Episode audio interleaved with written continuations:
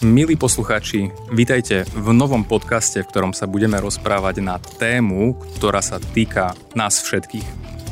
Vítajte v podcaste Na rovinu o peniazoch. Našim cieľom je baviť sa o nich otvorene, ľudskou rečou a možno občas aj trochu humorne. Aj keď niekedy to budú, bude smiech cestie, povestné slzy. Moje meno je Martin Šafa a spolu s mojimi skvelými kolegami a hostiami sa vám budeme pravidelne prihovárať a dávať vám konkrétne tipy, ktoré môžete využiť vo svojom živote a mať sa tak po stránke peňazí o niečo lepšie. Sám som absolvent ekonomickej strednej a vysokej školy, no ani tam sa neučí, ako narábať s tými vlastnými osobnými financiami. Od roku 2010 pracujem ako finančný sprostredkovateľ a neskôr aj ako lektor prednášok o finančných produktoch.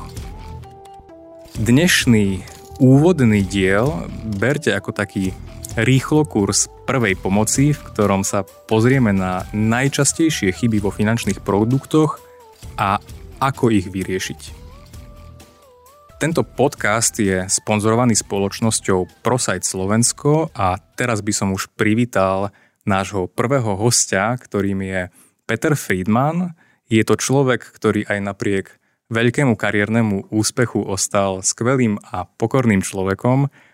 Je to predseda predstavenstva a co-CEO ProSite Slovensko, absolvent ekonomickej fakulty Technickej univerzity so zameraním na financie, bankovníctvo a investovanie a tento človek vedie tým viac ako 500 licencovaných sprostredkovateľov v 30 pobočkách po celom Slovensku a tento tým sa stará o financie viac ako 75 tisíc klientov.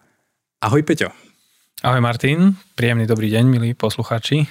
Som veľmi rád, že ťa môžeme takto privítať ako nášho prvého hostia v tomto podcaste a No a možno ešte predtým, než prejdeme ku tým najčastejším chybám vo finančných produktoch, o ktorých sa budeme dneska rozprávať, tak um, ja by som sa ťa rád spýtal na pár takých otázok, možno že trošku zo zákulisia a možno že zo, z tvojich začiatkov fungovania s peniazmi.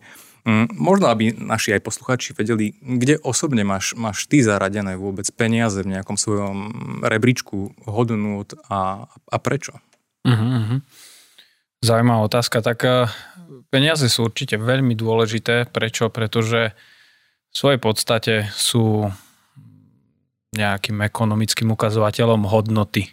A myslím, že každý z nás chce, aby jeho práca a snaženie bolo ohodnotené a preto už len skrz možno, že eh, kariérne nejaké uplatnenie a profesný život sú, sú veľmi dôležité a potom následne samozrejme peniaze dokážu zabezpečiť všetky tie základné potreby, ktoré dnes človek a rodina má v rámci materiálneho fungovania.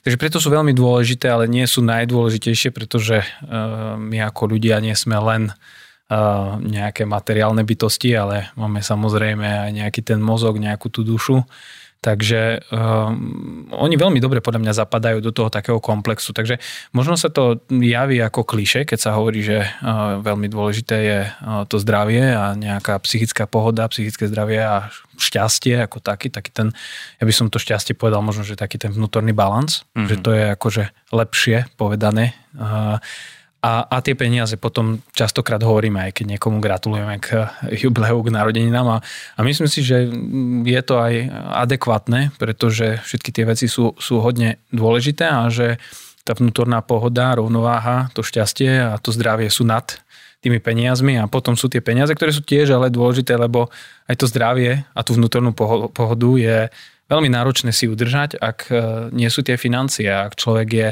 non-stop v nejakom, nejakom strese a non-stop ich musí riešiť. A konec koncov inak dnes sú na to veľmi zaujímavé štúdie, ktoré sa zaoberajú e, generačnou chudobou a problémom generačnej chudoby.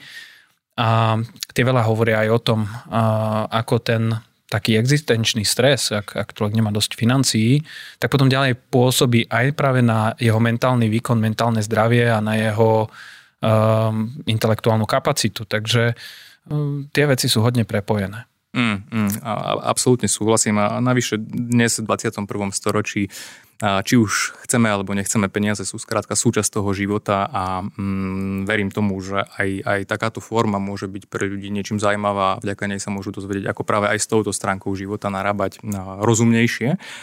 Dobre, a Pamätáš si, keď sa vrátime trošku ešte do, do tvojich úplných začiatkov, pamätáš si na svoje prvé zarobené peniaze a na čo si ich minul? To asi no. ešte neboli nejaké investície do fondov, že? Uh, prvé zarobené peniaze v zásade počas strednej školy som uh, chodieval na brigády, na, na stavby, nakoľko uh, kamarátov otec, bol to kamarát, ktorý chodil do vedľajšej triedy, teda na gymnáziu, a jeho otec mal v zásade firmu, ktorá realizovala strechy a odkvapy a takéto veci, mali líz na plechy. Takže si pamätám, že v lete sme chodievali stále k mm, otcovi tohto kamaráta do, do dielne a následne pomáhať nosiť aj tie veci na, na stavby. A toto boli také nejaké prvé uh, zarobené peniaze manuálnym spôsobom. Um, No a určite v tom čase eh, som neuvažoval nad nejakým veľkým investovaním ešte, ale bola to skôr uh, taká spotreba, také tie veci, ktoré človeku v tom čase robili radosť, takže nejaké pekné možno oblečenie alebo nejaký zážitok, takže asi takto nejak začínal. Rozumiem, nejaké, nejaké investovanie do, do piatkového večera, prípadne sobotného večera, také tie štandardné študentské uh, investície? Tak to bolo ešte trošku skôr, ako sa uh, realizovali už tieto investície. A nakoľko ja som potom relatívne veľmi skoro začal uh, vlastne sa angažovať, pracovať aj v oblasti toho finančného sprostredkovania. V svojej podstate som začínal takže 19 rokov hej, v zásade, tesne, tesne po 19. Takže uh, no a to už tým pádom tam už bol samozrejme aj nejaký ten uh, presah aj na iné možnosti, uh, ako tie peniaze ďalej zhodnocovať, nielen nielen do alkoholu, kde je istých 40% garantovaných, ale aj možno nejak inak rozumnejšie. Rozumiem, teda ty si začínal podnikať niekedy vlastne, teda spomínaš, že v období, keď si mal 19 rokov, teda to bolo niekedy na prelome mm, strednej, strednej a vysokej školy. Čo, čo ťa vlastne viedlo k tomu Presne isto tak. skúsiť touto cestou? No tak v zásade ako sa vraví, že častokrát tie zlé veci, alebo možno niekedy tie najhoršie veci, ktoré sa nám v živote dejú, tak potom nás motivujú k tým najlepším veciam. No a v určitom slova zmysle to tak bolo aj u mňa, pretože um, sme si v rodine mali možnosť zažiť situácie, kedy mamina teda bola na materskej a uh, otec uh, mal problémy s platničkami uh, v krížovej oblasti chrbtice a bol vlastne operovaný, nakoľko sa mu z tých platničiek tam urobili e, najprv herny a potom sekvestre, čiže vlastne e, to sú také ako keby úlomky z platničiek, ktoré skosnate, utlačia potom na nervy. To môže spôsobovať vlastne aj odumieranie niektorých nervových kanálov v rámci miechy a rozvetenia. Čiže to make long story short, mal vlastne dvakrát za sebou takto operovanú chrbticu, boli to vážnejšie zdravotné problémy, v tom čase nemohol teda pracovať, on ako architekt bol uh, závislý na tom, či teda pracuje alebo nie z hľadiska príjmov. Mamina na materskej, no a to boli obdobia, kedy to s financiami bolo veľmi, veľmi zlé. A mm, v tom čase nám aj známi a určití uh, dobrodinci pomohli ako rodine a ja som si vtedy povedal, že sa o tú rodinu chcem proste postarať, že chcem byť takou aj po tej finančnej stránke istotou pre tú mm. svoju rodinu, aj pre tých rodičov a, a, a sestry. Takže uh, ono mi to zostalo ako veľmi silná motivácia a vlastne hneď po, teda po dokončení strednej škole, školy, keď bola už z hľadiska legislatívy možnosť začať oficiálne podnikať, tak som sa do toho pustil. Takže asi tak. Mm, rozumiem, a keď sme možno ešte pri tej, pri tej rodine, tak ešte by som tam chvíľku ostal, ak môžem. A, a chcem sa opýtať, um, fungoval u vás doma nejaký koncept vreckového, alebo ako to fungovalo u vás? Lebo viem, že určite nás teda počúva aj veľa rodičov, mhm. ktorí uh-huh. možno, že premyšľajú, akým spôsobom učiť svoje deti narábať s peniazmi a možno si mnohí myslia, že nie je ten najlepší spôsob tomu dieťaťu dať hoci koľko, kedy si opýta. No, uh, ja som ešte nie som rodič, takže neviem, či som úplne v najlepšej pozícii povedať, ako správne tie deti vychovávať, ale uh, v zásade v tom čase, kedy ja už som bol na strednej škole, tak e, otcovi sa už e, zdravotne polepšilo, mamina už vlastne tiež e, naspäť pracovala ako klinický psychológ. A to znamená, že tie príjmy už do rodiny, keď ja som bol na strednej škole, tak, tak boli hodne slušné. Už to bolo, by som povedal, taká kvalitná stredná trieda v rámci, v rámci ako keby slovenského národného hospodárstva. A e, napriek tomu tie zažitky z toho môjho nejakého menšieho detstva, keď som mal teda, ja neviem, 8, 10, 12, keď tie problémy boli, tak ostali tak silne, že tá motivácia e, sa tým vôbec nemenila. A na tej strednej škole už áno, už nebol problém s tým, že by mi rodičia nedali nejaké vreckové a tak, ale co je v podstate mm, ten mindset u mňa nebol nejak tedy tak ešte nastavený, že um, vytvárať si z toho nejakú rezervu a tie peniaze investovať a tak ďalej, ale, ale bolo to o tom, že ja neviem, že som si chcel kúpiť snowboard, chcel som ísť na lyžiarsky, chcel som ísť na výlet a tak ďalej. Hej. Takže to boli také plne, myslím si, že bežné veci, ktoré uh, asi si zažil každý z nás. A na druhej strane si ale myslím, že je veľmi dobré um, budovať v už od mláda, už od mala v deťoch také, takú tú schopnosť si odoprieť e, okamžitý pôžitok. Hej. Z viacerých dôvodov. Ono by sa to dalo dosť do hĺbky rozoberať. Akože ten finančný dôvod, ten je ten, že vlastne schopnosť odoprieť si aktuálny pôžitok je vlastne začiatok toho, aby človek vôbec mohol si vytvoriť nejakú rezervu alebo mohol začať investovať. Mm. Čiže je to alfa a omega. Um, ono to možno bude znieť e, smiešne, ale Uh, u mňa si pamätám, že presne na základnej škole mamina ma uh, smerovala, motivovala, aby keď som veľa vymeškal kvôli chorobe, tak aby som sa uh, bol schopný sústrediť a do, doštudovať všetko, čo som zameškal, tak vlastne ak mi kúpila nejakú hračku, ktorú som chcel, tak povedala, OK, toto dostaneš, ale až keď tieto veci zvládneš, doštuduješ, budeš mať vlastne akože dobré známky a tak ďalej. Takže, Spomínal si, že mamka je psychologička. Je psychologička, áno. áno. takže no a, takže tak, takýmto nejakým spôsobom sa snažila teda e, moja mamina vo mne vybudovať ten mindset, že ak niečo chcem, tak sa to dá dostať a dosiahnuť, ale je potrebné e, vedieť sa zaťať, pracovať na mm, danej veci a odoprieť si možno, že v tom čase samozrejme to bola nejak, nejaký voľný čas, nejaká zábava, nejaké hranie sa v, pro, v prospech toho, že chcem niečo dosiahnuť. A uh, ono je zaujímavé, že minule som niekde narazil na tzv. marshmallow test. Neviem, či si to niekedy počul. Že, mm, že, nie, ale rád sa dozviem. Že, že už u malých detí sa akože dá testovať takýto sklon k schopnosti odoprieť si to, to okamžité potešenie tak, že vlastne dajú pred nich e, misku e, s cukríkmi a povedia, hmm. že teda keď vydržia nezjesť tú misku cukríkov po dobu napríklad troch minút, takže dostanú ďalšiu misku s cukríkmi. Hej. Okay. Samozrejme, že okay. malé dieťa nevie, čo to je 3 minúty, takže je to abstraktný pojem, či to je dlho, krátko a tak ďalej. Vnímanie toho času je veľmi vtedy akože iné. No a už takto sa dá ako keby medzi deťmi potom rozlišovať, že či majú v sebe ten koncept toho, že OK, že keď teraz niečo si odopriem a vydržím, tak potom môže mať niečo lepšie, niečo viac. No tak to je veľmi, veľmi zaujímavé, tak možno, že naši posluchači vyskúšajte, vyskúšajte to. Um, super, vidím, že tie, tie základy, ktoré si teda v detstve dostal, tak um, aj vďaka ním a, a, a pracovitosti sa ti podarilo za 11 rokov fungovania ProSajtu vytvoriť eh, tým 500 sprostredkovateľov, ktorí dennodenne v teréne eh, riešia mnohé finančné problémy a finančné produkty u klientov. A prešiel by som momentálne teda práve k tej téme, kde ty vidíš u jednotlivých finančných produktoch najčastejšie chyby. Mm, a zároveň budem rád, ak sa porozprávame aj o ich riešeniach, Milí posluchači, berte to dneska ako taký teaser na ďalšie časti, ktorých budeme jednotlivé produkty preberať do oveľa väčšej hĺbky, ale budeme veľmi radi, ak už z toho dneška si odnesiete veľa praktických rád. Tak e, navrhujem, skúsme začať, skúsme začať hypotékami. Je to téma, ktorá sa týka mnohých. V dnešných dňoch sa objavujú správy v médiách, že úrokové sadzby respektíve rekordne nízke úrokové sadzby budú pravdepodobne v najbližšom období končiť. Ehm, čaká nás rast úrokov, mnohým ľuďom vzrastú splátky. Poďme sa teda pozrieť práve na, na oblasti hypoték najprv. Uh-huh.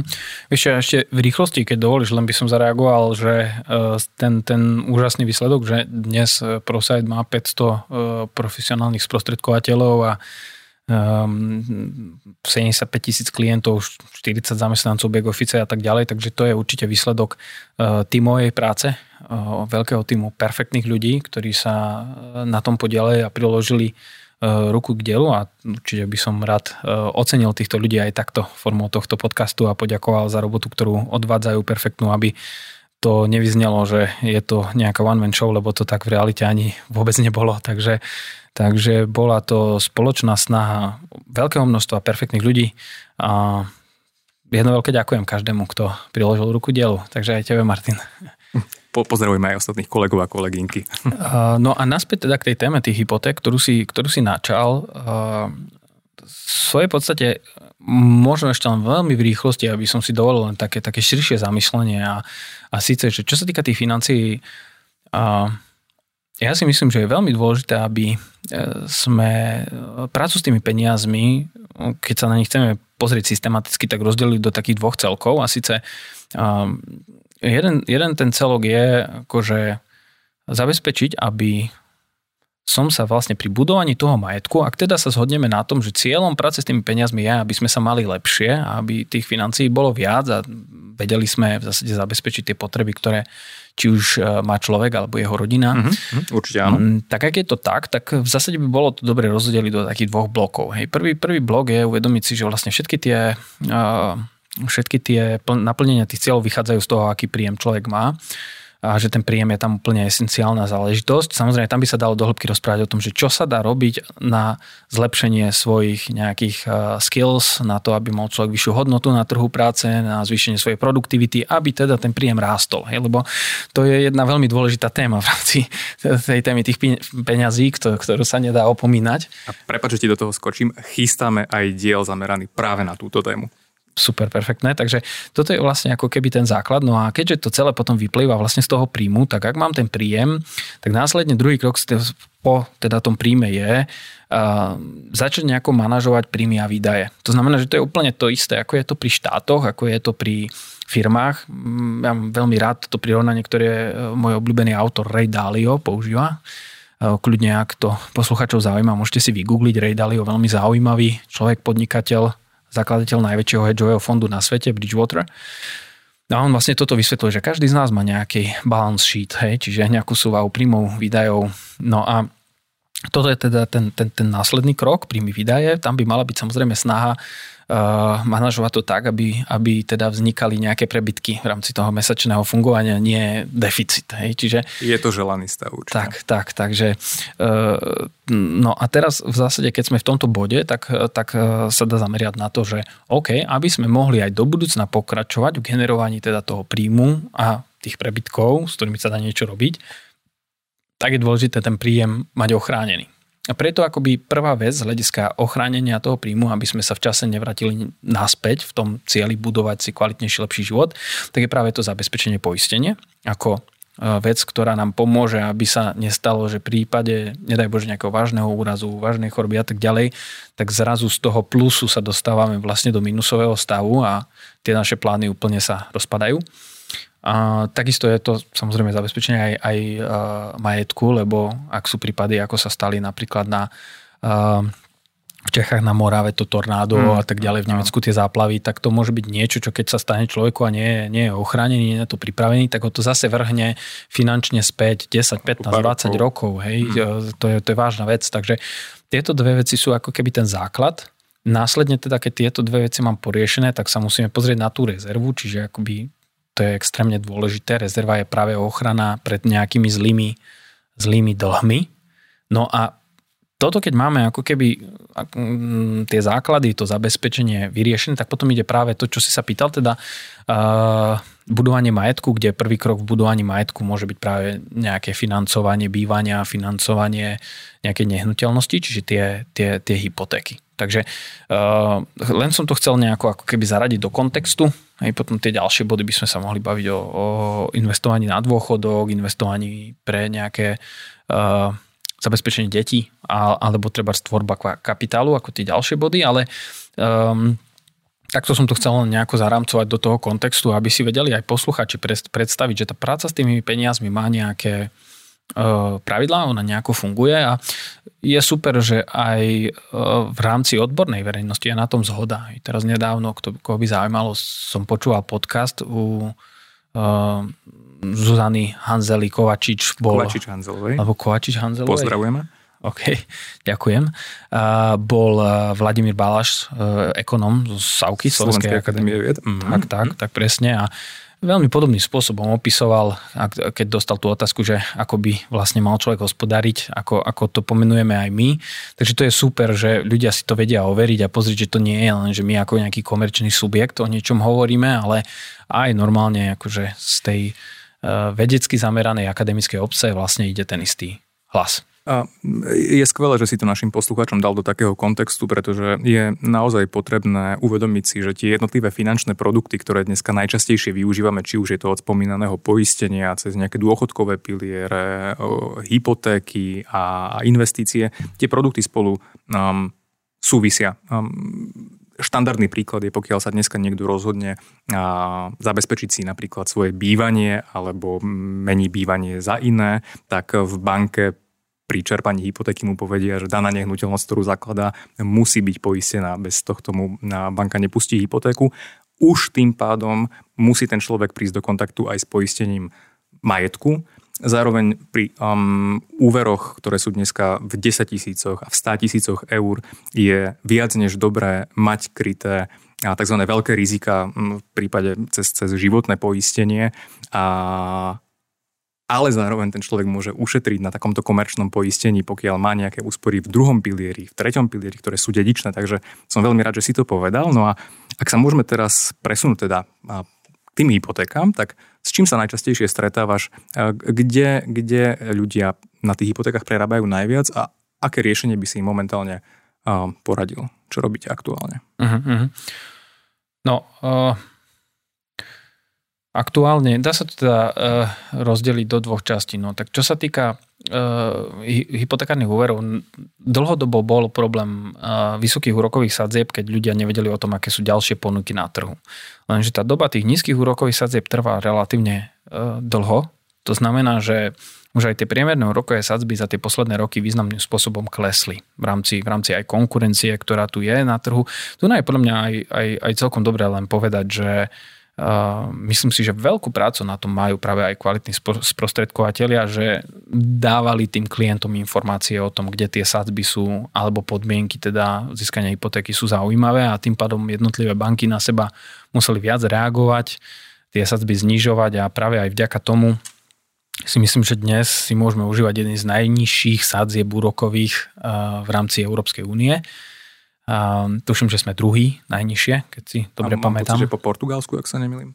Môže byť, takže um, toto je vlastne jedna, jedna stránka veci, čo ale stále platí, že je dobré proste mať ten prehľad a vedieť si urobiť uh, prehľad tých konkurenčných ponúk, aby si človek vybral tú ideálnu pre seba. Samozrejme tým, tých, tých nuans je tam strašne veľa. Do mm. toho detailu nemusíme mm. úplne zachádzať, že je rozdiel, že či človek je na TPP alebo je živnostník a uh, akým spôsobom dokladuje príjem a vlastne čo ide kupovať a, a tak ďalej a tak ďalej. Ale teda z hora zhruba toto je akože prvá vec, kde sa dá teda uh, dobrým spôsobom významne ušetriť, ak tá sadzba je uh, čo najnižšia.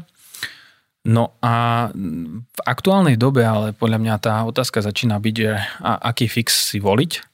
A tu na teda dlhodobo bol na to taký pohľad, že, že kľudne aj tie, tie kratšie fixácie na 3 roky alebo proste ísť čo najnižšie z hľadiska toho, aby sme mali najnižší úrok, pretože máme dobu nízkych úrokov, ale toto je vec, ktorá práve teraz akože významným spôsobom hrozí, že sa zmení, hej, nakoľko tá inflácia aj v Európskej únii, ale aj takisto to sledujeme v Amerike, je, je vysoká a v Amerike už teda centrálna banka, tzv. Fed, povedal, že bude zvyšovať. Teraz už sa len špekuluje, že či bude zvyšovať 4 krát, 6 krát. Už posledné boli mm. odhady dokonca, že 7 krát a takéto mm. čísla padajú. No a kde už aj vlastne Christine Lagarde, ako prezidentka Európskej centrálnej banky, banky, povedala, že teda um, nie je tá inflácia zjavne krátkodobý jav. Hej, čiže ešte nepovedali, že začnú zvyšovať, ale už teda priznali, že OK, asi to nebude úplne len krátkodobý jav a zrejme bude potrebné niečo s tým robiť a to už dvíha trošku ten prst varovný, že je možné, že tie sadzby budú musieť ísť nahor. No a z tohoto dôvodu tu na práve by som odporúčal teraz určite sa pozrieť skôr po tých dlhších fixáciách a mať tú úrokovú sadzbu zafixovanú na aktuálnych úrovniach, ktoré sa dnes dajú získať do budúcna na dlhšie. Takže dnes sú, keď by sme chceli dať nejaký konkrétny e, prípad, tak dnes to variuje až od takých, že existuje na trhu 10-ročný fix 0,99% až zhruba cez, ja neviem, 1,5 po 1,79 podľa, podľa, podľa banky pri 10-ročných fixoch. Takže toto je podľa mňa niečo, na čo si môžu ľudia v dnešnej dobe dať pozor, alebo keď budú riešiť nejaké refixovanie toho svojho úveru, tak sa zamyslieť na to, aby si udržali tú sadzbu dlhšie na tých nižších leveloch. Mm, osobne neočakávam, že sa bude nejak extrémne zvyšovať tá úroková sadzba, ako je to napríklad v Čechách, kde Česká národná banka teraz je aktuálne na 4,5%. Komerčné hypotéky sú tam 5,5%, čo znamená, že bežnému, bež, bežnému priemernému obyvateľovi ako z hľadiska teda ceny nehnuteľností, tak stúpli tie splátky o 250 eur mesačne, čo je relatívne masaker. Hmm. Uh, tak až, až takéto vysoký, taký vysoký skok uh, osobne neočakávam, ale samozrejme kryštálovú gulu nemám, nechcem robiť ekonomické predikcie, lebo to je veľmi ťažké predpovedať to, to, to, to makro. Um, ale určite sa vieme zhodnúť na tom, že ľuďom odporúčiť teraz sa sústrediť skôr na tie 5, 7, 10 ročné fixy a zabezpečiť si tú sádzbu dlhšie, nižšiu. A myslím si, že to je skvelý tip, tak aby sme to pre našich e, poslucháčov zosumarizovali. Určite si nechajte robiť ponuky u konkurenčných bank, oslovte svojich finančných sprostredkovateľov, aby vám pripravili porovnanie v jednotlivých bankách. Tie rozdiely môžu byť niekedy oveľa väčšie, ako si, ako si človek vie predstaviť. A druhá vec, ktorú si spomínal, je Fixácia úrokových sadzieb, možno len pre našich poslucháčov, fixácia úrokovej sadzby znamená to, koľko rokov vám banka garantuje úrokovú sadzbu, ktorú vám schváli pri podpísanej úverovej zmluve a teda to tvoje odporúčanie je vzhľadom na predpoklad rastu úrokov fixovať dneska či už pri nových hypotékách alebo pri refinančných aspoň na tých 5 rokov, respektíve kto chce hrať viac na istotu, kľudne 7 až 10 ročné fixácie. Hm Rozumiem. Super. A ešte, ešte je tam potom jeden moment, ktorý by sme mohli e, našim posluchačom odporučiť a síce, že e, v dnešnej dobe oficiálne teda banky požičiavajú 80% e, z tej kupnej ceny nehnuteľnosti. Volá sa toto LTV, Loan to Value. No a e, samozrejme, že existujú spôsoby, ako dofinancovať tých zvyšných 20%, ale ak, ak sa bavíme o tom, ako ušetriť, tak určite je najlepšie si, si tých 20% nasporiť a pripraviť sa dopredu na to, že chcem nehnuteľnosť kupovať, aby práve nebolo nutné riešiť dofinancovanie nejakým spotrebným úverom. Tie spotrebné úvery, oni zo svojej podstate majú oveľa kratšiu splatnosť a na tej kratšej splatnosti, treba z 8 rokov, keď si vezmeme, tak samozrejme, že tá splatka potom vyjde vysoká, aj úroková sadzba je tam významne vyššia. Čo znamená, že potom sa dejú často také anomálie, že ten, ten, ten človek potom platí uh, pomaly jednak jednej za, za ten spotrebák a za tú hypotéku. Ako nie až jednak jednej, ale teda je to akože relatívne uh, drahá vec. Takže ak, ak viem dopredu, že teda chcem kupovať nehnuteľnosť alebo chcem, chcem meniť aktuálnu nehnuteľnosť za väčšiu. Určite základný krok je sa na to dopredu pripraviť a snažiť sa vytvoriť si tú finančnú rezervu čo najvyššiu tak, aby som vedel uh, tú časť tej kupnej ceny financovať z úspor. Mm-hmm.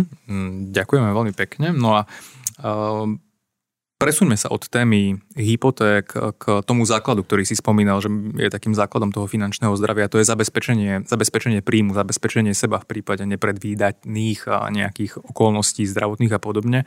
Tak téma životného poistenia je na Slovensku veľmi citlivá, keďže v 90. rokoch sa predávali vo veľkom produkty, ktoré spájali poistenie spolu so sporením, neskôr spolu s investovaním a mnoho ľudí, ktorí tieto produkty využívali, tak nazvime to takto, že ich um, očakávania o výnosnosti sa nenaplnili a skús nám povedať, prečo sa nenaplnili a ako je možno, že ideálnejšie nastaviť a, a, životné poistenie. Uh-huh, uh-huh. Áno, tak uh, čo sa týka toho životného poistenia, tak je, je fajn, že ono sa to posunulo dnes do doby, kedy je zamerané na to, na čo zamerané má byť, teda na krytie rizik a už nie je spájané to sporenie spolu s, alebo investovanie spolu s poistením. V minulosti, keďže to tak spojené nebolo, tak v svojej podstate veľa ľudí vlastne investovalo, vytváralo si tie rezervy cez práve aj tieto poistné produkty, ktoré boli ale spojené vždy s nemalými nákladmi a poplatkami. No a takisto aj keď ja som začínal vlastne v tom roku 2007, ešte teda a 8, keď som nemal s kolegami založený ProSite a vlastnú maklerskú spoločnosť, tak to boli ťažiskové produkty, ktoré sa v tom čase predávali v zásade nič iné ani na trhu veľmi, veľmi nebolo. No a e, postupne, keď sme sa dostali stále viacej do hĺbky do týchto produktov, aj, aj teda na škole sme začali mať e, tú poistnú matematiku a mali sme možnosť vidieť do toho, ako sa kalkulujú náklady na týchto produktoch, tak sme videli viacej a viacej do tej nákladovej časti. No a Uh, suma sumarum, make long story short, tak uh, v zásade určite je oveľa efektívnejšie, ak človek chce maximalizovať to svoje investovanie, tak nie cez tú poisťovňu, aby zbytočne nevznikali náklady, ktoré tam teda sú, ale investovať tie peniaze priamo do podielových fondov alebo do, do, do nástrojov, ktoré sú na to priamo určené a to, to, to poistenie sa snažiť využiť iba na krytie rizik. Hej. A má to výhodu aj, aj, aj z toho dôvodu, že tie poistné produkty sa relatívne rýchlo vyvíjajú, rozvíjajú a je dobre mať tú variabilitu, mať možnosť v prípade potreby, ak príde na trh nejaká ponuka, ktorá je významne zaujímavejšia, tak mať možnosť si treba to poistenie upraviť, dokúpiť, niečo vypustiť podľa, podľa potreby. Hej, v dnešnej dobe už to, to tie produkty ako by e, umožňujú. Takže aj toto je super, že ten vývoj tam ide významným spôsobom dopredu a myslím si, že dnes naozaj majú ľudia prístup k veľmi kvalitným produktom.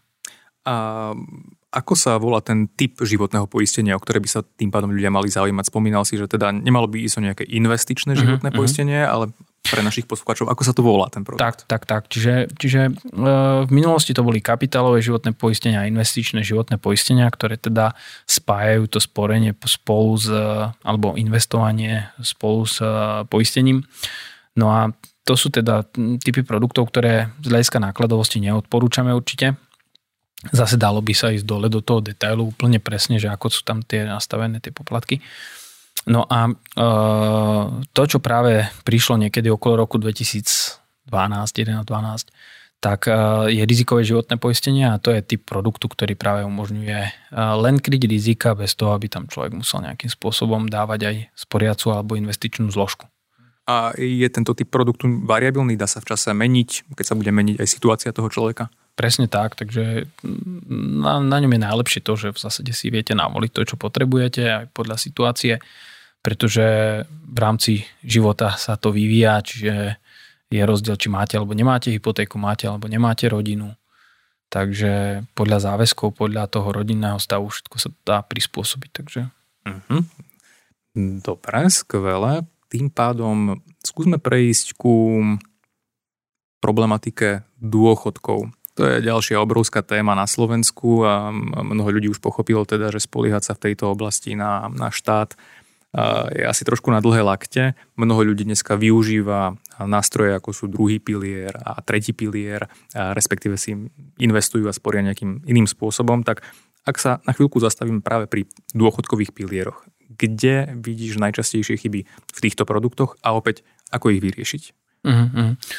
Tak... Viem, že to riešenie asi nebude univerzálne pre kohokoľvek, závisí to samozrejme od veku toho človeka, ale skús nás trošku uviezť do tejto mm-hmm. témy. Tak e, v zásade hlavne pri mladých ľuďoch je e, veľmi dobré, aby mali uzavretý ten druhý pilier.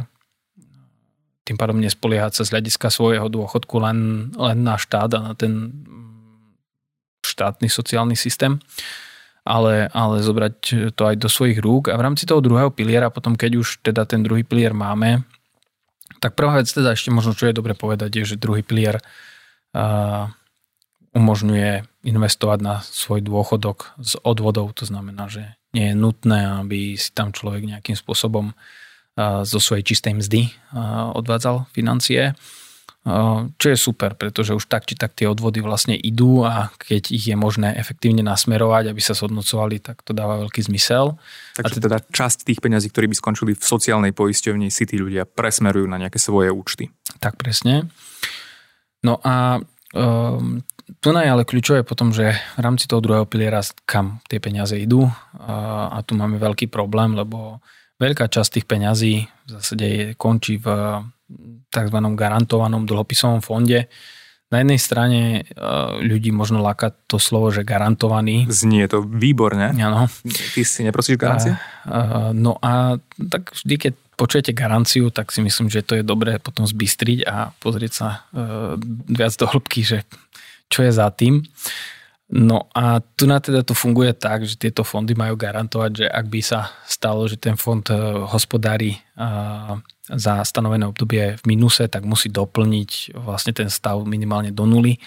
Samozrejme, toto pravidlo ale významným spôsobom tlačí tých správcov, aby neinvestovali do ničoho, kde je nejaké riziko, že teda môže sa ten stav pohnúť smerom k negatívnemu, čo znamená, že nemôžu investovať do ničoho, čo môže reálne nejakým spôsobom zarobiť. To znamená, že tieto fondy nie sú schopné pokryť ani infláciu a to bož už nie v tomto období, kedy tá inflácia naozaj rastie e, relatívne rýchlo. Mm. A z dlhodobého hľadiska ale vieme, že, že to aktívum, ktoré je schopné dlhodobo prekonávať e, infláciu sú práve akcie.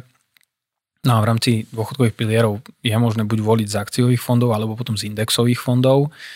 Aj, aj v rámci štúdií, ktoré boli zamerané na to, aby porovnali výkonnosť e, aktívne riadených fondov, oproti práve fondom, ktoré sa snažia kopírovať nejaký stanovený akciový index, tak eh, na 15-ročnej eh, časovej línii sa v zásade deviatým aktívne riadeným fondom z desiatich nepodarí prekonať ani S&P 500 index. Hej. Eh, nedávno som pripravoval také materiály kvôli tomu, že sme vo firme organizovali verejnú prednášku o investíciách. Už si nespomeniem, zdá sa mi, že Vanguard, správcovská spoločnosť to bola, ktorá realizovala tú štúdiu a porovnávala akoby výkonnosť tých, e, tých aktívne riadených fondov s indexovými fondami. Ale v zásade, ak si to posluchači nahodia do Google, mm-hmm. tak sa vedia veľmi rýchlo dopr- dopracovať ku zaujímavým podkladom. A spomínal si teda indexové fondy a do akého veku by si odporúčil mať nastavené povedzme to portfólio, že 100% indexový fond? Ono v svojej podstate už dnes na to legislatíva myslí, pretože ten druhý, druhý pilier má zo zákona stanovenú tu, tu ten rebalančný systém, kedy vlastne uh, on môže ma doplniť, ale tuším, že 52 o, o, o, od 52 do, do, do, do 62, nakoľko 62 je dôchodkový vek, tak sa každý rok vlastne presúva tých 10% do garantovaného fondu, aby, aby po dosiahnutí toho dôchodkového veku klient mal peniaze v garantovanom fonde a nehrozilo, že tesne pred dôchodkovým vekom príde nejaký väčší kolaps ekonomický alebo ekonomická kríza a teda tá hodnota toho majetku poklesne. Takže ja si myslím, že mm, je to nastavené rozumne. Skôr je problém v tom, že, že o čom sa teraz diskutuje, že e, mladým ľuďom, ktorí vstupujú do druhého piliera, tak že tam nie je povinnosť začať práve v tých indexových fondoch. Toto je, toto je za mňa problém a že, že tam máme ešte to historické dedictvo, kedy uh, vlastne za, teraz neviem, či to bolo, tuším, za druhej vlády Roberta Fica došlo k tomu rozhodnutiu, že sa, že sa v práve tej veľkej uh, kríze ekonomickej 2008, keď bola tá tzv. Uh, hypotekárna kríza alebo úverová kríza aj z, z USA, tak uh, došlo k rozhodnutiu presunúť všetky peniaze sporiteľov do garantovaného fondu a len ten, kto podpísal návratku, tak mohol ostať v tých akciových fondoch. No a to už ale bolo v čase, kedy už trhy boli spadnuté. Takže to bola vec, ktorá stála slovenských sporiteľov Niekoľko miliard na výnos. Tak, tak. Jasné. Dobre, takže ten výstup z toho by mohol byť teda, že ak ste vo veku do 35 rokov a, a už pracujete, a vstúpte do druhého piliera, nastavte si indexový fond a pokiaľ máte aj vek okolo 40-45 rokov alebo pre tou 50 môžete byť v kľude.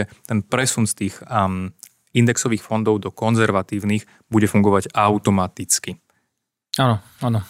Super. A ďakujem veľmi pekne. No a mm, čo taký tretí pilier? Niektoré firmy teda prispievajú svojim zamestnancom v rámci nejakého firmného benefitu na ich dôchodok. Mnoho ľudí to využíva. Kde sa pri tomto produkte stretávaš s nejakou uh-huh. chybou? Uh-huh. Tak za mňa tam je dôležité, ak ten zamestnávateľ prispieva, tak aby to ten zamestnanec využíval. To znamená, že štandardne odporúčame ľuďom, aby si tam nastavili ten svoj príspevok na tú minimálnu výšku, ktorá im zabezpečí maximálne využitie príspevku zamestnávateľa. Um, Ako si to môžeme predstaviť? To záleží, pretože je to v rôznych firmách rôzne. Niekto povie, že ja, som, ja ako zamestnávateľ som ochotný prispieť, ja neviem, toľko, koľko si zamestnanec dá, maximálne do 50 eur. Tak v tom prípade sa oplatí, dám si ja 50 a 50 mi prispieje ten, ten zamestnávateľ. Ale uh, záleží, niektorí to nepodmienujú. Proste majú to nastavené, že toľko percent z, z hrubej mzdy som ochotný prispieť na ten tretí pilier a uh, nezávisle od toho, koľko si dáva ten zamestnanec, tak tam potom samozrejme stačí si dať aj tú, tú minimálnu čiastku vlastnú a využiť ten príspevok zamestnávateľa. Čiže, čiže tam je hlavný benefit práve ten príspevok zamestnávateľa, ktorý je dobre využiť. No a čo sa týka ale potom budovania toho kapitálu a investovania, tak tam je najlepšie zobrať gro tej zodpovednosti za tvorbu svojho kapitálu, či už na dôchodok alebo aj na iné zámery do vlastných rúk a investovať po vlastnej osi. OK, vravíš investovať po vlastnej osi, ale mm, mnoho ľudí sa nevyzná v tej širokej, širokej ponuke investičných možností a nevedia, do čoho konkrétne investovať, tak ak um, máme otvorenú tému investovania na svoj vlastný dôchodok, tak zoberme si povedzme takého človeka, ktorý má vek do 40 rokov a dneska sa rozhodol začať alebo už pokračovať v tvorbe nejakého vlastného majetku na dôchodok, tak aký nástroj alebo do akých fondov by mal investovať. Mal by investovať pravidelne, alebo je to jedno. Uh-huh. Tak uh, práve tu je možné využiť uh, spoluprácu s sprostredkovateľom, profikom, ktorému um, klient, keď dôveruje, tak vie sa pozrieť na túto otázku, lebo si myslím, že je to téma, o ktorej nie je tak jednoduché sa zorientovať.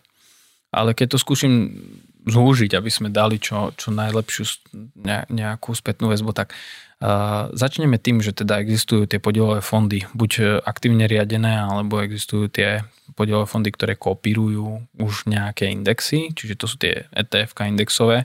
Ešte zase tu by sa dalo ísť trošku uh, viac, viac do hĺbky, nechcem ale úplne zabíjať tými detailami, čiže uh, to, to, že je ten fond tzv. ETF, to znamená, že on je obchodovaný aj na burze, že sa dá tento fond kúpiť aj cez burzu, nielen cez spravodovskú spoločnosť.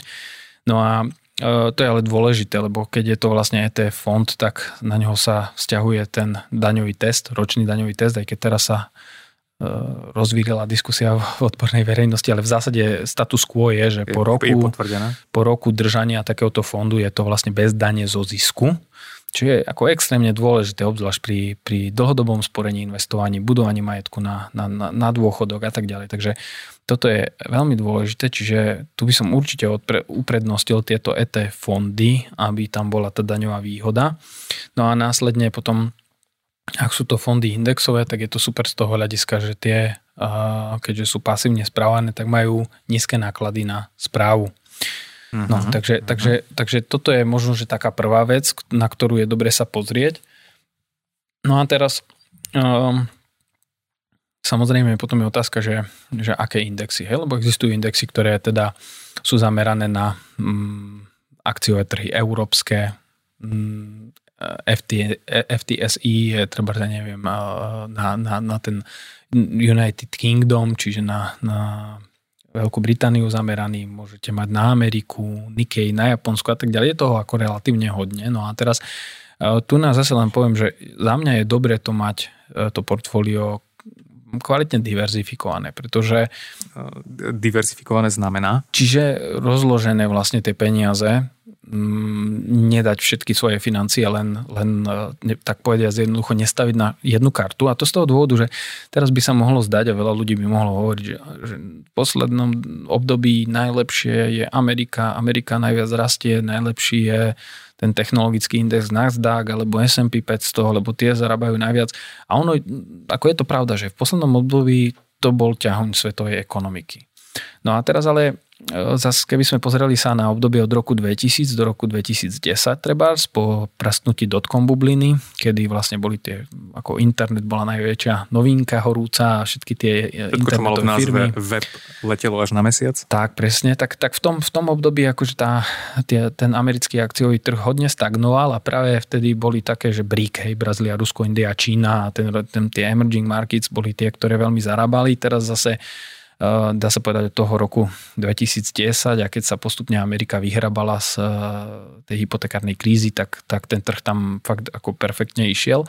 Ale to vôbec neznamená, že do budúcna práve to nemôže byť zase iná oblasť, ktorá bude ťahať ten rast trošku viac. Ako. Mm, takže, takže, takže to sa v histórii a v minulosti takto menilo a preto je dobré mať to portfólio diverzifikované, aby človek do toho svojho cieľa dokráčal. Takže my, my, my častokrát tam hovoríme, že nie je dôležité len to, aby, aby uh, klient dokráčal do toho cieľa, ale dôležité je aj, akou cestou sa vyberie, lebo ten spôsob, akú cestu si vyberie, je do veľkej miery uh, určujúci, že či teda ten cieľ, akože do, či do neho dorazí. A to tým myslím to, že, že z dlhodobého hľadiska možno, že uh, aj keby dal si klient všetko len na, na ten americký akciový trh, tak e, by mal ten výsledok dobrý, ale môže byť, že tam budú tak veľké taká kolisavosť, že sa zľakne a v nejakom momente urobí zlé rozhodnutie, ktoré zapričiní, že vlastne ten cieľ nenaplní. A, a takto rozložené, diverzifikované portfólio, ako o tom hovorím, že má to akože takto rozložené po tých svetových indexoch, aby to pekne bolo vyvážené aj geograficky, aj z hľadiska možno nejakých sektorov hospodárstva, tak to práve zabezpečí, že aj tá cesta počas toho sporenia nebude tak lietať, kolísať hore-dole a tým pádom, že to ten klient pravdepodobnejšie ustojí a dokráča k splneniu toho svojho nejakého zámeru. Mm-hmm, takže ak sme to teda, ak som to pochopil správne, tak odporúčaš investovať a uprednostniť ETF fondy pred tými klasickými podielovými z dôvodu um, nižších poplatkov a z dôvodu toho daňového testu, teda, ktorý si spomínal, že po uh, investovaní a po držbe toho ceného papiera po období dlhšom ako jeden rok je investor oslobodený od dane zo zisku a zároveň odporúčaš a investovať do viacerých fondov, aby to riziko bolo rozložené či už v rámci viacerých krajín, sektorov a podobne. Tak, tak, tak. A ešte by som tam teda doplnil tú výkonnosť, že tie indexové fondy alebo pasívne riadené fondy, ktoré kopírujú stanovené akciové indexy, tak naozaj akože za posledné obdobie, keď si to pozriete, tak tú výkonnosť majú veľmi dobrú a zvyknú prekonávať. Málo ktorý, veľmi málo, málo ktorý akože aktívne riadený fond je schopný prekonať tieto indexové fondy. Takže toto možno, že je také, také zhrnutie. No a určite je fajn mať potom, podľa mňa, ak, sa, ak to človek vyslovene nemá ako nejaké svoje hobby, tak mať niekoho, s kým sa viete o tom poradiť, ako mu dôverujete, ak to kto vás vie v tomto možno že naviesť. Hmm. možno len dodám, že pri investovaní okrem toho, že či sa teda človek rozhodne investovať a koľko, tak je extrémne dôležitá otázka času, koľko rokov tá investícia pracuje, pretože pri investovaní takým, takouto formou funguje zložené úročenie a, a, a, a skúste si prípadne nájsť na internete nejaké investičné kalkulačky a možno budete aj milo prekvapení, čo a aké relatívne nízke sumy pravidelné, aké, aký majetok sú schopné vytvoriť v čase. Mm, výborne. Ak ešte niečo chceš dodať? Ne? To je, to je dobrá myšlienka. V zásade aj takí velikáni ako Warren Buffett e, stávajú celú svoju kariéru na tejto myšlienke. Hej, že to zložené úročenie v čase dokáže obrovské, obrovské veci. Teraz uh, nedávno som si čítal tú jeho knihu Základné pravidlá v zásade ona je zostavená z listov, ktoré Warren Buffett písal svojim partnerom ešte v tom čase, keď nemal založené Berkshire Hathaway, ale keď mal to svoje partnerstvo, čiže to je pred tou dobou a veľmi veľa sa tam venuje práve tomu zloženému úročeniu a boli tam také zaujímavé príklady, že ak by mm, indiáni, ktorí v zásade predali, um, už si nepamätám presne meno toho, toho E, starostu New Yorku, ktorý od nich odkupoval. Pozemky, áno. Pozemky, áno, na ktorých dneska stojí Manhattan, takže keby to boli schopní uložiť na úrok 4%, 5%, že koľko by to bolo vlastne miliárd alebo až triliónov dolárov v dnešnej dobe, hej, ak by sme tam dali, že dobu ročenia, neviem, 130 rokov, 150 rokov. A to sú ako pekné veci na, na dokreslenie toho, akú, akú sílu má to zložené úročenie a v svojej podstate si myslím, že aj vôbec ako Warren Buffett ako taký, keď si vezmeme, že teraz tiež vyšiel článok, ak by nebol venoval polovicu svojich uh, akcií Berkshire Hathaway na, na charitu, tak dnes by bol najbohatší človek na svete, či bol by bohatší ako Jeff Bezos alebo Elon Musk. Tak uh, to zložené úročenie naozaj funguje a skôr, skôr ten čas je možno dôležitejší ako, ako len tá výška investície. Takže čím skôr človek začne, tým, tým, tým lepšie. Ak by naši poslucháči mali záujem o, o diel, v ktorom rozoberieme e, zázrak menom zložené úročenie viac do hĺbky, tak nám určite napíšte a takisto budeme radi, ak nám napíšete návrhy na akékoľvek iné témy a otázky, ktoré vás zaujímajú a my milé radi zaradíme tieto témy do, do podcastu, prípadne napíšte nám na sociálnych sieťach konkrétne otázky alebo nejaké problémy, s ktorými sa stretávate a pokiaľ to bude v našich silách, tak vám radi pomôžeme. Skúsme to teda dneska zhrnúť. Spomenul si teda tie najčastejšie chyby vo finančných produktoch. Pri hypotékach si zdôraznil dôležitosť porovnávania si ponúk. V aktuálnom stave si odporučil voliť dlhšie fixácie. Pri životnom poistení tvoje odporúčanie bolo teda nesporiť cez finančný produkt?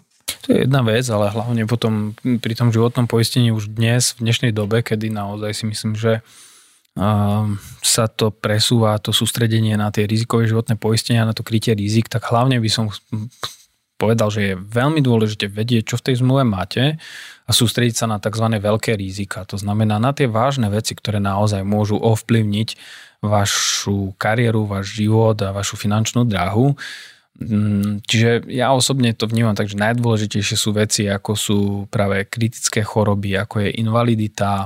V prípade samozrejme, že máte rodinu, záväzky, úvery, tak eh, kvalitne poistené dneska existuje také kombinované riziko, že smrť alebo invalidita, ktoré práve pri, pri tom, keď má človek úver, tak vie veľmi dobre vykryť túto situáciu. Eh, čiže eh, toto sú tie, tie, tie, tie najkľúčovejšie veci a potom sú samozrejme veci, ktoré je fajn, keď tam sú, čiže ako je nejaká napríklad PNK, v prípade PNK, aby, aby človek dostal nejakú dennú dávku alebo vykrytie nejakých dro- výpadok, drobných úrazov, ktoré teda tam môžu byť, ale z môjho pohľadu nie sú kľúčové, pretože oni, oni, oni sú fajn ako nejaké prilepšenie, ale nemenia tú životnú trajektóriu toho, toho daného klienta človeka. Mm. Takže veľa ľudí nevie, čo má v zmluvách, absolútne nevie ako a či vôbec sú krytí No a potom sa môže stať situácia, že keď dojde k nejakej nešťastnej udalosti, tak vtedy zistujú, že čo v tej zmluve je a s hrôzou zistujú, že teda tam nie je to, čo potrebujú. Takže prvý krok je áno, určite ehm, nevyužívať poistný produkt na, na budovanie kapitálu, sporenie a investovanie, um, nakoľko sú tam nejaké náklady, či už sú to počiatočné náklady v prvých dvoch rokoch, administratívne náklady, vstupné náklady a tak ďalej. Niekedy tam dochádza dokonca k Eh, nákladom za, za, za tzv. zdvojenú správu tých investičných fondov, čiže je tam správcovský poplatok na strane poisťovne, ktorá nevykonáva tú správu tých podielových fondov a takisto potom ešte aj na strane správcovskej spoločnosti, ktorá už spravuje tie dané fondy, častokrát to bývajú aktívne riadené fondy, čiže v svojej podstate aj z hľadiska výkonnosti, aj z hľadiska poplatkov to nie je tak efektívne ako práve to priame investovanie, ktoré sme si rozobrali. Či toto je jedna stránka problému a druhá stránka problému je potom tá poistná tam, tam, tam naozaj je, je veľmi dôležité vedieť, za čo si platíte a mať vykryté hlavne tie, tie veľké vážne veci. Čiže smrť, invalidita, kritické choroby, to je základ. Hm. Rozumiem. A, a zároveň sme sa rozprávali aj o tom, že peniaze práve v druhom a treťom pilieri sú takisto dedičné v prípade smrti, v prípade invalidity, takže tie produkty spolu súvisia. E, zvážte teda možno, že aj tú výšku, že na akú sumu byť poistený, keď máte napríklad hypotéku, um, deti a podobne a viete si napríklad to krytie v komerčnej poisťovne znížiť práve o tie úspory vo vašich druhých a tretích pilieroch. Dobre, moja záverečná otázka Zajímal, by ma tvoj pohľad, aj keď chápem, že si, si z toho fachu, ale v čom ty vidíš prínos? Prečo by ľudia mali využiť finančných sprostredkovateľov a finančné sprostredkovateľky? Lebo my sme sa dneska tu bavili o pár produktoch, vidíme, že tých vecí je relatívne veľa a, a je ťažké sledovať všetky tieto veci. Tak ja si myslím, že um, dnes je veľa ľudí, ktorí napríklad sú, sú, sú perfektní profici v svojej oblasti, ale práve tá oblasť, ktorú robia, ich natoľko vyťažuje, že už nemajú priestor a čas do detailu a do hĺbky si študovať tie nuancy, o ktorých sme sa aj dnes rozprávali. A, a práve to je naša práca. Práca vlastne finančných sprostredkovateľov. A myslím si, že je to úplne takisto ako v každej inej oblasti, že, že e, treba hľadať takých, s ktorými vlastne keď sa porozprávate, tak jednoducho budete vidieť, že, že sú po aj odbornej, aj po morálnej stránke ľudia, ktorým dôverujete a to, je, to si myslím, že je kritérium úplne rovnaké, keď si vyberáte kvalitného svojho lekára alebo akéhokoľvek špecialistu v rámci zdravia. Hej, malo by to byť úplne rovnako, keď si vyberáte právnika, ktorý, ktorý, od ktorého chcete, aby vám pripravil, ja neviem, kupnú zmluvu na byt alebo nejaký dôležitý dokument. Takže podobne je to aj s tou našou prácou, že samozrejme toto, toto je asi to KO kritérium, ktoré tam musí byť. No a následne potom tých výhod je strašne veľa, pretože to, my dokážeme ľuďom ušetriť myslím, obrovské množstvo času, kedy oni nemusia lúskať všetky tie aktuálne kampane a ponuky, a nemusia študovať všetky legislatívne zmeny, Ďalej môžu mať e, významným spôsobom urýchlený celý ten administratívny proces, ktorý je spojený s dojednaním finančných produktov. Takže ušetria obrovské množstvo času, energie a vo finále ušetria obrovské množstvo peňazí, pretože tie správne rozhodnutia môžu mať e, dôsledky radovo v hodnote desiatok, niekedy až stoviek tisíc eur. ak sa bavíme napríklad o tom, že e, trebárs niekto nemá druhý pilier a mohol by ho mať, alebo má, má e, ja neviem, nejaký garantovaný fond. A tak to, to, to jeden, jeden rozdiel len v nastavení treba z tých fondov, alebo v tom, že či si tvorím, netvorím vlastne kapitál na, na ten dôchodok, či mám správne nastavené to investovanie, ale aj, aj pri tých napríklad hypotékach, hej, čiže m, mm, tam, tam je kopec oblastí, v ktorých vedia klienti získať obrovské množstvo uh, výhod a hlavne je to teda čas, um, ušetrený, možnosť získať tú najlepšiu, najvýhodnejšiu ponuku, nemusieť to celé riešiť a, a byť e, nejako odbremenený od celého toho procesu. A potom hlavne v čase ešte na tej ceste je potrebné toho klienta alebo toho človeka sprevádzať, aby tak, jak sa mení tá životná situácia, tak aby e, vlastne na tej ceste k vybudovaniu nejakej svojej lepšej finančnej budúcnosti tak e, stále robil tie správne rozhodnutia, lebo tam je veľa križovatiek, kde sa treba dohodnúť, či, rovno, či rozhodnúť, pardon, či rovno doprava alebo doľava. Takže, takže asi tak. Áno, a, a, a niekedy aj na tých zmluvách to, že či urobí človek krížik 2 cm veľavo alebo 2 cm vpravo, tak v konečnom dôsledku ten rozdiel môže byť, ako si spomínal, v 10 tisícoch eur. Ne, napríklad pri druhom pilieri.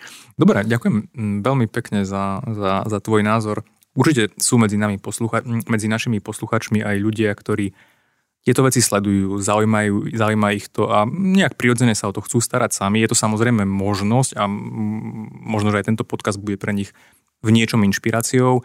Na druhej strane je na trhu, a teda nehovorím o našej firme, ale aj u, u iných firiem, um, obrovské množstvo profesionálov, ktorí robia túto prácu uh, radi uh, a, a, a tým, čo vedia, vám vedia naozaj ušetriť obrovské množstvo peňazí. Um, ja už sa teraz teším na, na ďalšie diely, ktoré pre vás pripravujeme. Peťo, už teraz ťa aj do nejakých budúcností zároveň pozývam. Vyberieme nejakú tému, ktorá, ktorá bude, bude aj pre teba zaujímavá. Uh, ak teda príjmeš naše pozvanie aj do budúcna. Určite rád, ďakujem. No a našim poslucháčom teda ďakujem veľmi pekne za vypočutie tejto premiérovej epizódy a budeme radi, keď nás budete sledovať aj na sociálnych sieťach, či už na Facebooku, kde nás nájdete pod názvom Na rovinu alebo na Instagrame Na rovinu online, respektíve na YouTube, kde tento podcast nájdete preložený aj do posunkového jazyka. No a tešíme sa teda na všetky vaše otázky, nápady, no a spoločne z toho verím, že vytvoríme niečo užitočné, aby sme sa po stránke peňazí mali o niečo lepšie. Ďakujem ti len pekne za návštevu. Pekný deň. Ďakujem pekne, pekný deň.